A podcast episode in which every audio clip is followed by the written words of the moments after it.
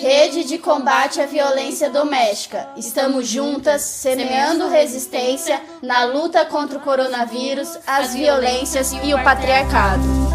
Ó donos do agrobis, ó reis do agronegócio, ó produtores de alimento com veneno, vocês que aumentam todo ano sua posse e que poluem cada palmo de terreno e que possuem cada qual um latifúndio que distratam e destroem o ambiente. De cada mente de vocês olhei no fundo e vi o quanto cada um no fundo mente. Olá, companheirada. Sou Selma, sou assentada na Regional de Promissão, São Paulo e atuante no setor de formação do MST.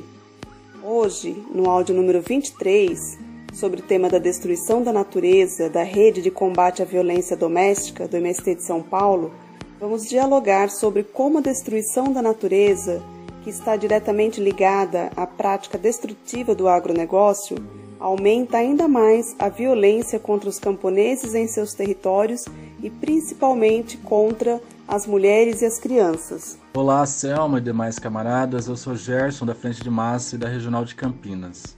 O assunto é muito sério, vejam. Vivemos um dos países que possui a maior biodiversidade do mundo e com maior extensão de terras produtivas e de áreas de preservação ambiental. Entretanto, somos o país com maior concentração de terras. De acordo com o último censo agropecuário de 2017, apenas 1% dos proprietários de terra controlam quase 50% das terras no Brasil.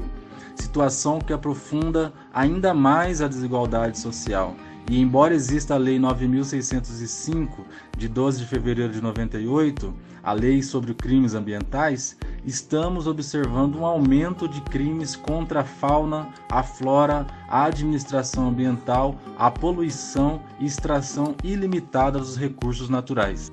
Isso mesmo, companheiro, e além da situação dos eucaliptos que geram a morte da biodiversidade, quando falamos da destruição da natureza, devemos considerar também a violência contra os seres vivos que nela habitam, principalmente sobre as mulheres, crianças, LGBTs, populações negras, pois onde existe a violência do latifúndio, do Estado, das empresas, onde há exploração intensiva dos recursos naturais nos territórios, há também o aumento da violência social, patriarcal, racial, sexual, elevando os riscos de vida nas comunidades.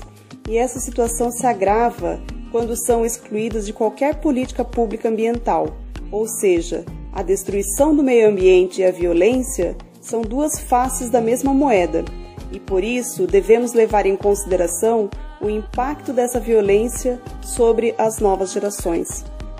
Exatamente, companheira. Essa lei favorece o desmatamento e a grilagem de terras públicas, abrindo a porteira para que grandes empresas ligadas ao agronegócio e mineradoras, incluídas empresas estrangeiras de capital internacional, possam tomar os territórios dos povos do campo com a finalidade de exploração de todos os recursos que foram preservados por esses povos ao longo de muitos anos e com muita luta. Essa situação nos coloca em fragilidade para quem mora no campo e também na cidade, porque ameaçam a biodiversidade, o nosso clima, a nossa saúde, para satisfazer um viés político que tem por objetivo ampliar as terras para a mineração e para o agronegócio. Podemos esquecer também as duas tragédias ambientais, as maiores ocorridas no nosso país, em Brumadinho e Mariana, Minas Gerais, pelo rompimento das barragens da mineradora Vale que ceifaram centenas de vidas humanas, além de destruir uma das riquezas da região, que era a bacia hidrográfica do Rio Doce, e tantas outras consequências econômicas, sociais na região. As empresas mineradoras Vale e Samarco continuam impunes e não fizeram nenhum reparo nem às famílias e nem ao meio ambiente.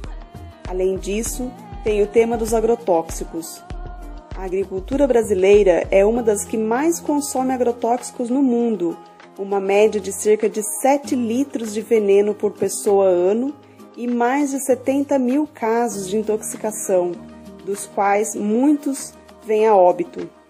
Além de envenenar a natureza e os demais seres vivos, o agronegócio continua a jorrar veneno nas plantações usando o discurso da agricultura sustentável para sua propaganda.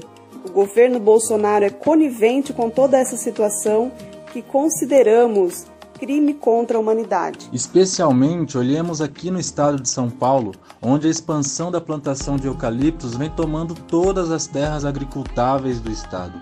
Vejam bem, as espécies de eucaliptos são plantas que foram mudadas geneticamente para se adaptarem ao clima brasileiro, e a sua expansão vai provocando diversos impactos no meio ambiente, esgotando nossas terras e secando nossas águas, causando fome aos animais e eliminando os micro-organismos necessários para manter a terra fértil e produtiva.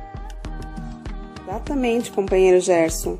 A situação se torna ainda pior quando a postura do próprio ministro do Meio Ambiente é a de aproveitar a pandemia para passar a boiada, ou seja, aproveitar o momento de uma grave crise sanitária com mais de 160 mil mortos no Brasil, onde o ministro propõe, nesse período, aumentar os crimes ambientais e fazer vistas grossas à fiscalização.